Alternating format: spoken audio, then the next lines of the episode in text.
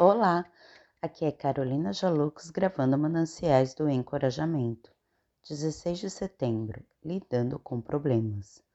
Se, porém, algum de vós necessita de sabedoria, peça a Deus que a todos dá liberalmente, e nada lhe impropera, e ser-lhe-á concedida.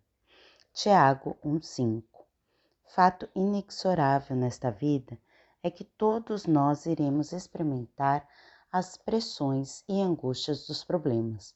Eles são inevitáveis e continuarão surgindo enquanto permanecermos neste planeta. Porém, a maneira como identificamos problemas é absolutamente vital para a resolução deles. Se os encararmos como algo que vem para tirar a nossa paz, aumentar o nível de ansiedade ou algo simplesmente a ser tolerado, então não há muito que aprender com eles. Porém, se lhes dermos as boas-vindas e passarmos a vê-los através do bem que eles podem nos trazer, então faremos portentosos progressos rumo ao crescimento, à experiência e à maturidade. Jesus enfrentou um sério problema de oposição dos escribas, fariseus e principais sacerdotes. Os confrontos foram muitos, mas Jesus se saiu vitorioso de todos eles. Certa vez trouxera Jesus uma mulher apanhada em flagrante adultério e perguntaram ao mestre: Na lei, Moisés mandou que tais mulheres sejam apedrejadas. Tu, pois, que dizes?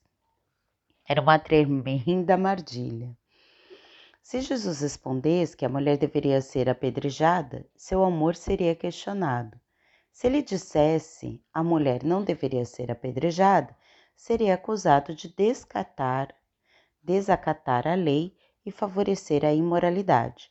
Jesus detectou os contornos e as dimensões do problema e disse aos interlocutores: Aquele que dentre vós estiver sem pecado, seja o primeiro que lhe atire a pedra.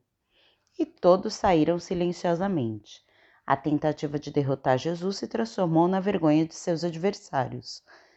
Para não sucumbir diante dos problemas, o procedimento é bem simples.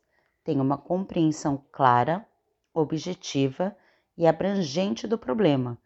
Não permita que ele venha fazê-lo sucumbir.